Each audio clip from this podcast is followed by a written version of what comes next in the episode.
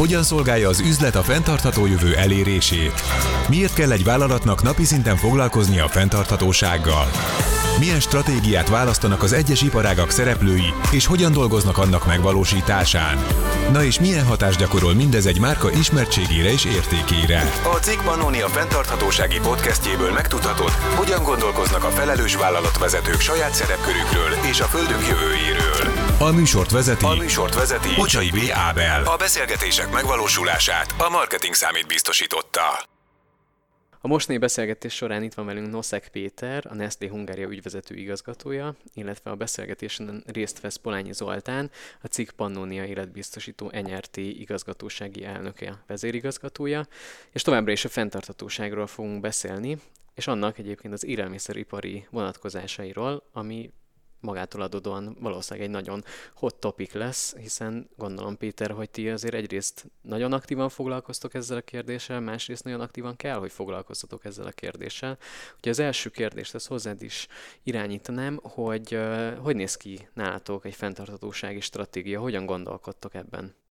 Valóban, ahogy mondod, ez egy elkerülhetetlen téma manapság. Én azt gondolom, hogy nem lehet olyan cégben gondolkodni a jövővel kapcsolatban, amelynek nincsen fenntartatósági stratégiája. Ez egy elvárás a fogyasztóktól, elvárás saját magunktól, elvárás a befektetőktől, tehát ez egy nagyon fontos témakör. Ami a Nestlé-t illeti, ugye a Nestlé az a világon a legnagyobb élelmiszeripari cég, 84 milliárd svájci frankos árbevétellel, ehhez képest Magyarországon mi sokkal kisebbek vagyunk de nagyon fontos gyártóközpont vagyunk. Ebből a 84 milliárdból kb. 500 millió svájci frank az, amit mi Magyarországon előállítunk. 164 milliárd forint, hogy hát konvertáljuk eh, magyar forintra is, és ennek az árbevételnek a kétharmada az gyártás exportból keletkezik.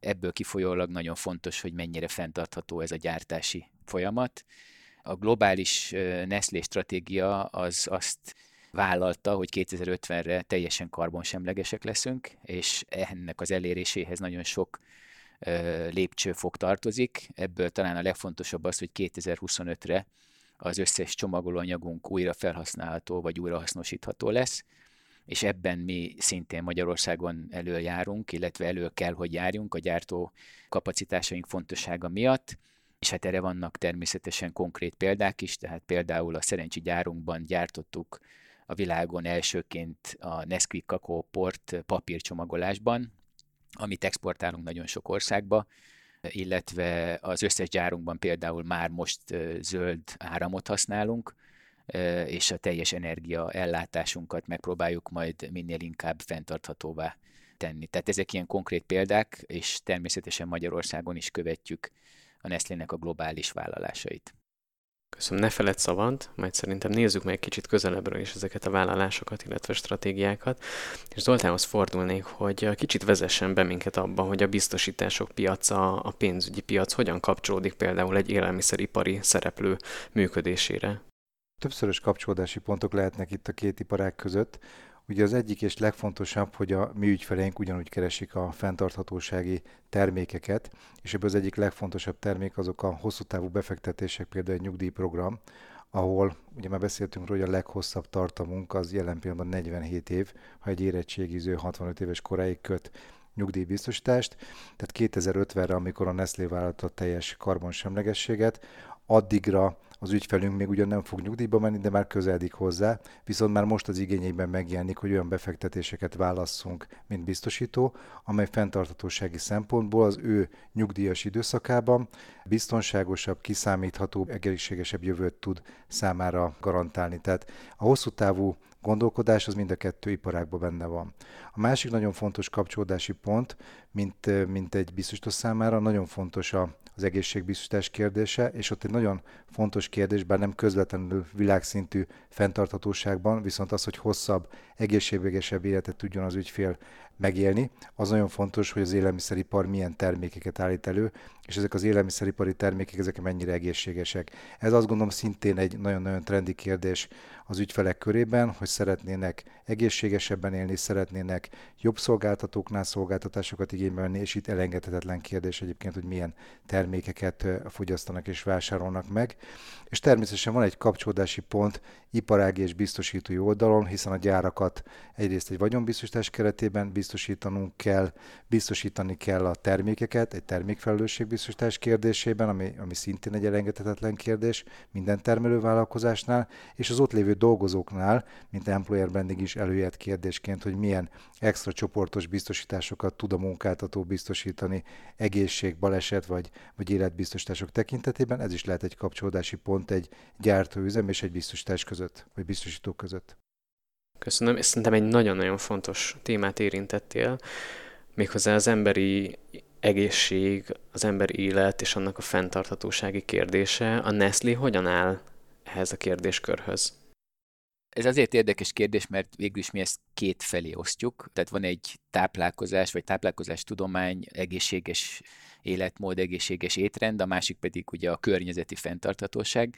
Ugye ma inkább a környezeti fenntarthatóságról beszélünk, ebből a szempontból ugye amiatt, hogy mennyire fontos nálunk a gyártás, ezért egyrészt ugye a gyárainkat próbáljuk minél fenntarthatóbbá tenni, illetve van egy eléggé új kezdeményezésünk, ami egy kicsit tovább megy, mint a fenntarthatóság. Ez abban az irányban próbálkozik, hogy ne csak fenntartható, hanem újra generálható, megújítható legyen. Tehát Bükön, ahol egy állatelerje gyárunk van, több mint 200 ezer tonnát állítunk elő, és több mint 90%-a exportra megy. 80%-a a beszállítóknak magyar beszállító, ami egyrészt azért jó, mert rövidül az ellátási lánc, másrészt azért, mert a magyar gazdák is egy olyan minőségi kritériumnak kell, hogy megfeleljenek, amivel a külföldi piacokra is ki tudnak lépni. Harmadrészt pedig velük tudunk olyan fajta gazdálkodási módszereket kialakítani közösen, hogy ne csak fenntartható, hanem megújítható is legyen. Tehát ö, olyan gazdálkodási módszerekről beszélek, ahol a szindioxid megkötése a talajban átfedő különböző gabonákat lehet termeszteni ugyanazon a területen, ilyen váltógazdálkodás formájában, hogy a talaj szennyezést elkerüljük, ehhez megfelelő módszereink vannak, ahhoz, hogy az öntözést sokkal gazdaságosabban meg tudjuk oldani, és ezek a tevékenységek, illetve ez az irányvonal, amit a Nestlé próbálkozik megvalósítani több helyen is, amiatt, hogy Magyarországon ilyen gyártókapacitásaink vannak, ezért itt is ezt meg fogjuk tudni valósítani. Egyébként ez egy kihívás, hogy magyar termelőkkel dolgozatok együtt? Igen is, meg nem is. Én azt gondolom, hogy Magyarország egy olyan területen fekszik, ahol mindenképpen vannak versenyelőnyeink nagyon sok más országgal szemben, akár a talajminőséget, akár a klímát nézzük, ezért mindenképpen érdekes volt nekünk a Nestlének, hogy itt bükön beruházzunk.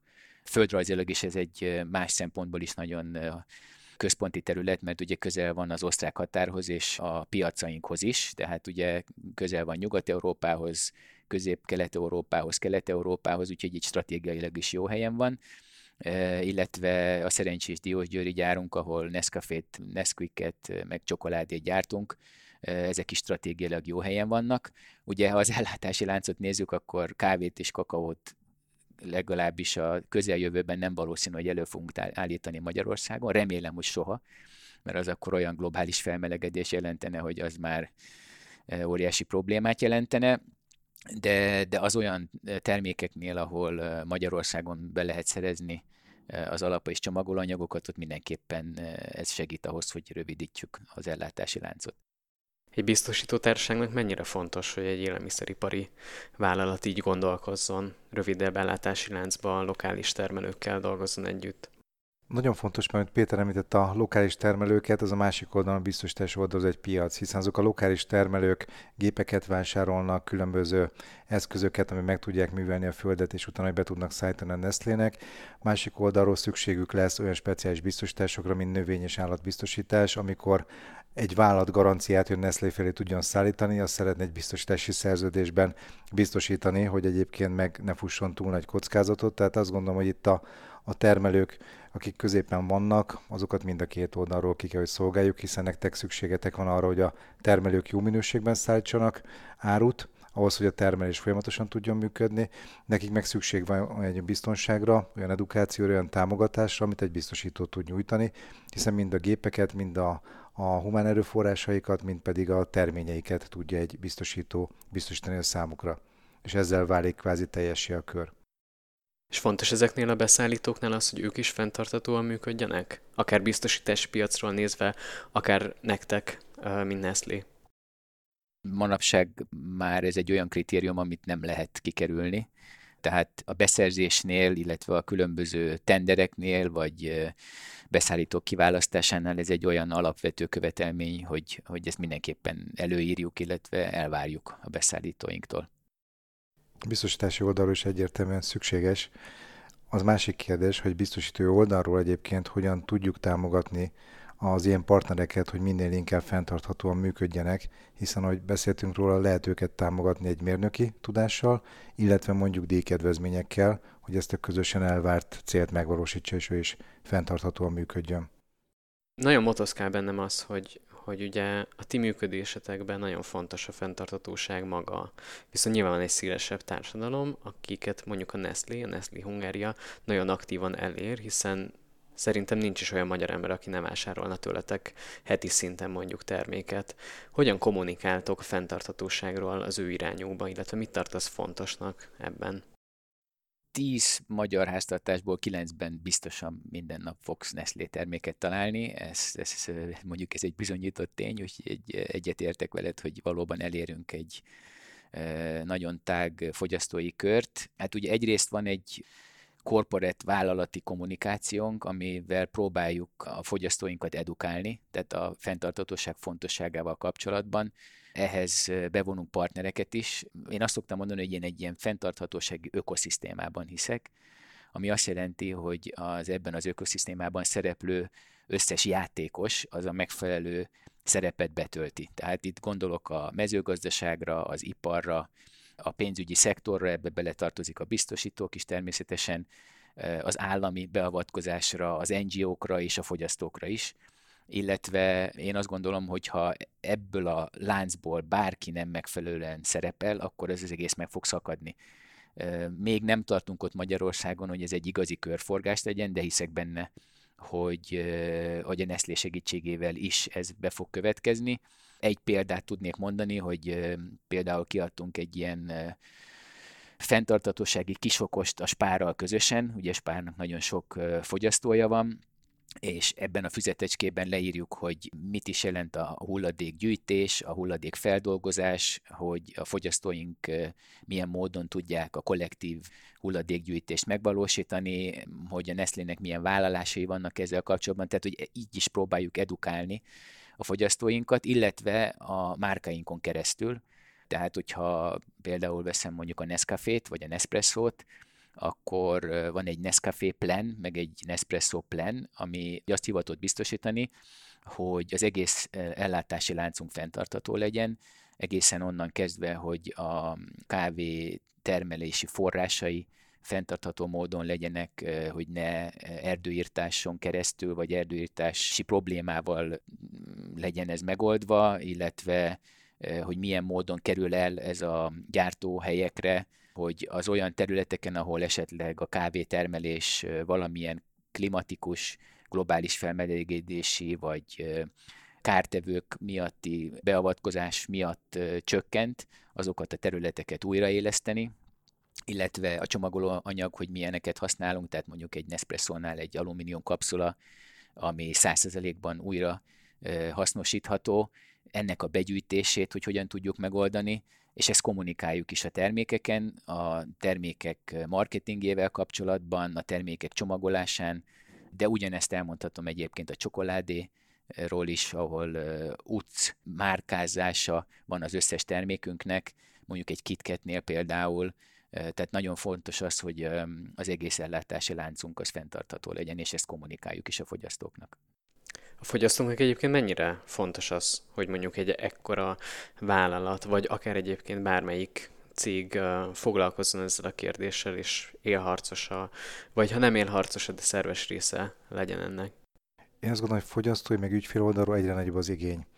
Ugyanakkor a másik oldalról nyilván ez egy edukációs kérdés is, tehát az ügyfeleket, a fogyasztókat folyamatosan kell edukálnunk, hogy ez a fenntarthatóság meg a jövőbe vetett közös erőfeszítés az milyen célt szolgál.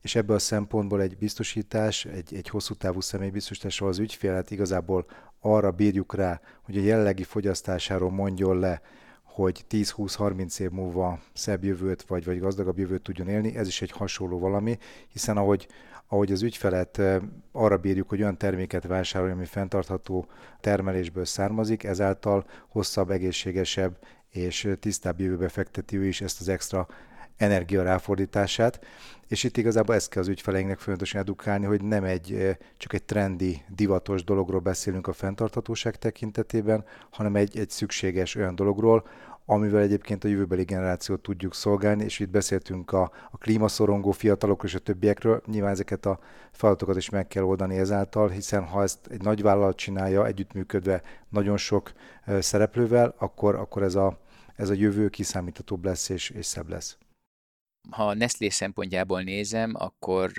csináltunk sok kutatást ezzel kapcsolatban.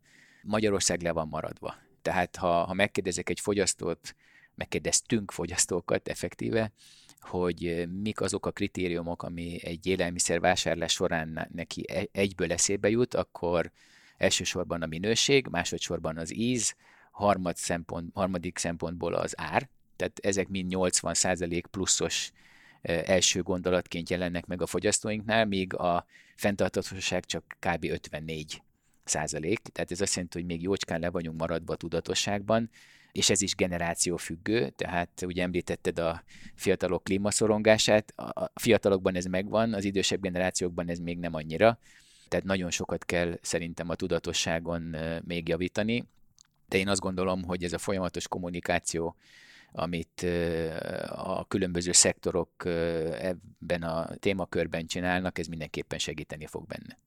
És gondolom a forgalomra is van hatása. Hát ugye ez azért érdekes, mert Nyugat-Európához képest ugye nálunk az emberek még sokkal kevésbé hajlandóak ezt fontos kritériumként kezelni, és ezért fizetni adott esetben. Tehát nekünk is van olyan termékünk, ami Nyugat-Európában nagyon jól megy, Magyarországon bevezettük, de gyakorlatilag alig tudunk belőle eladni valamit, hiába fenntarthatóbb csomagolóanyag, hiába adott esetben még a táp értéke is más, vagy, vagy jobban odafigyel arra, amit említettél, ugye, hogy a tápanyag, illetve a diéta szempontjából milyen, nálunk még nem nagyon hajlandóak ezért fizetni. Ugye nálunk ugye van egy óriási probléma Magyarországon, hogy Magyarország vagy magyarok a világon a negyedik és Európában a legelhízottabb nemzet, és ez igazából több dolognak betudható, de ha megnézzük a WHO ajánlásait, akkor ugye vannak különböző tápanyagok, amire vannak különböző ajánlások. A sónál és a cukornál ott a magyarok egy kicsit többet tesznek, mint amennyit kellene, de a zsírnál 2,6-szer többet, mint amennyit kellene, és ugye ezért van az, hogy mondjuk egy biztosító szempontjából is egy embernek az egészségét vagy az életét biztosítani, az biztos, hogy nehezebb, mert a várható életkor rövidebb, nem megfelelő a tápanyagbevitel, a táplálkozás, és hát ugye a zsírbevitel az a legnagyobb probléma, és ezért van az, hogy a szív- és érrendszeri betegségek száma is magasabb Magyarországon arányaiban, mint mondjuk Nyugat-Európa nagy részében. Teljesen egyetérte Péterrel, és rácsatlakozva erre a gondolatra, Nyilván egy munkáltató vagy egy, meg egy család oldalára nagyon fontos az, hogy, hogy mondjuk egy egészségbiztosítás tekintetében milyen, milyen output szám, származhat mondjuk egy biztosításból, de az elmondható, hogy ahol mondjuk tragédiák következnek be, ott minden olyanok, amit a Péter említett, az benne van. Tehát sajnos látom azokat, a, azokat az aktákat, amik egy, egy-egy halálesethez vagy, vagy nagyobb műtéthez kapcsolódnak, ott az elhízás, a koszorúérbetegségek, a cukorbetegség, a mozgáshiány, az mindenhol megjelenik. És azt gondolom itt a, a, a COVID alatt is egyébként a változást elsősorban az jelentette, hogy a csoportos biztosításokban, amikor egy munkáltató számára nagyon-nagyon fontossá vált a munkavállalóknak a megtartása, akkor ez egy nagyon nagy fejlődés volt a csoportos biztosítások tekintetében, hiszen egy munkáltató gondoskodni akarta dolgozóiról, szerette volna őket megtartani, egészségben. Viszont itt egy, ez egy második körre bővíthető, ez a dietetikus tanácsadásoktól elkezdve speciális orvosi tanácsadások, táplálékkiegészítők és ezeknek a kérdése is, és milyen egészséges e, élelmiszereket lehet vásárolni. Ez talán megint egy, egy közös mezeje lehet mondjuk a csoportos biztosításoknak, mert az, hogy egy munkáltató köt egy dolgozóra vagy a dolgozóira speciális biztosítás, első lépésként ez nagyon jó, és itt jön be második kérdésként, hogy egyébként ez egy anyagi kérdés, vagy egy tudatos kérdés, vagy a dolgozók oda fognak-e figyelni a, az elhízásukra, megnézik-e a BMI indexüket, elmennek-e egy szűrésre, vagy nem, és utána pedig tragédiák történnek meg, amelyek megtörténnek sajnos, de remélhetőleg ritkában és, és, és nagyon későn. Ez pedig lehet egy közös, közös cél mondjuk az élelmiszeriparral közösen. Sajnos az időnk végezete. Szóval hamarosan lejár az időnk. Viszont még lenne egy olyan kérdésem. Mindenkitől megkérdeztük, hogy ők a személyes életében mit tesznek a fenntartatóságért. Zoltán már most már harmadjára mondaná el, úgyhogy egy kicsit általánosabban kérdezek, és talán ez még egy kicsit kötődik is ahhoz a, az utolsó gondolathoz, amit Zoltán felvezetett, hogy egy átlagember a saját maga szintjén mit szükséges, mit kell, hogy tegyen a fenntartatósághoz hozzá. Én azt gondolom, hogy nincs olyan, hogy valaki csak túl keveset tud ennek érdekében tenni, mindannyiunkon múlik. Ami engem illet személy szerint, vagy ami a családunkat, én azt gondolom, hogy elsősorban a szelektív hulladékgyűjtés, ez nagyon fontos, hogy megnézni azt, hogy milyen csomagolóanyagokban vesszük azt, amit veszünk. Ugye én teljesen leszoktam arról, hogy zacskóba vegyem például a gyümölcsöt, tehát én minden reggel banánt teszem, 2008 óta, azt most már sosem rakom bele műanyag zacskóba, hanem csak úgy beleteszem a kosaramba, és úgy viszem haza, akkor olyanak, hogy itt Budapesten szerencsére eléggé egyszerű, bár nem százszerzalékig, ugye kartont, illetve műanyagot azt lehet gyűjteni, sajnos üveget azt nem, ugye az lenne célszerű, hogy mert üveget is lehet, de akkor el kell vinned valahova. Más nyugat-európai országokban úgy van, hogy vagy mindent otthon tudsz gyűjteni, vagy, vagy semmit sem otthon, de mindent egy helyen. Úgyhogy ebből a szempontból itt egy kicsit lehetne azért segíteni és hát más olyan dolgok, például élelmiszer, pazarlás, hogy ne annyit vegyünk, amennyi éppen ránézésre a szemünknek jó, hanem tényleg egy kicsit végig gondolni, hogy mennyit vegyen az ember, hogy ne kelljen kidobni semmilyen élelmiszert. Megmondom őszintén, hogy arra is szoktam figyelni, hogyha valaminek adott esetben lejár a szavatossága, ami rá van írva a papírra, tudom, hogy ez még nem romlott meg, és ugye más országokban azt, azt is elkezdték csinálni, hogy nem csak az, hogy meddig, ér, meddig lehet fogyasztani, hanem még adott esetben azt is rájuk, hogy meddig érdemes.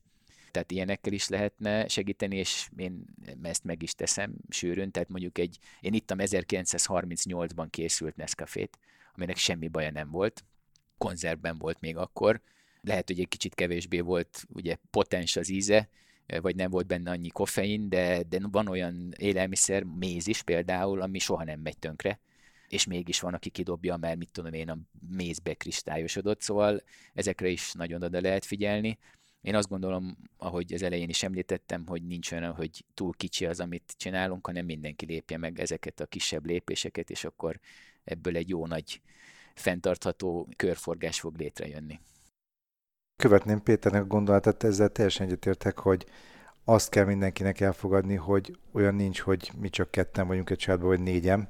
Amit mi meg tudunk tenni, az, az, az nagyságrendekkel hozzájárul ahhoz, hogy a föld fenntartható módon működjön. Az élelmiszer pazarlás ez egy óriási probléma, azt gondolom Magyarországon, tehát ott, ott hatalmas mennyiségek landolnak a kukában, és feleslegesen kerülnek kidobásra. Ezt mindenféleképpen minden család egyébként megnézheti, amikor egy adott napon kihúzza a kukát reggel, és látja, hogy ebből mennyi volt az, ami, ami feleslegesen lett megvásárolva, és abból a szemétből utána mi történik, és hova fog az kerülni, tehát ezt mindenki meg tudja nézni. És nyilván az, hogy lehetőleg minél kevesebb műanyagot használjunk föl a közlekedésben, nyilván használjuk inkább a tömegközlekedést, vagy valamilyen zöld technológiát.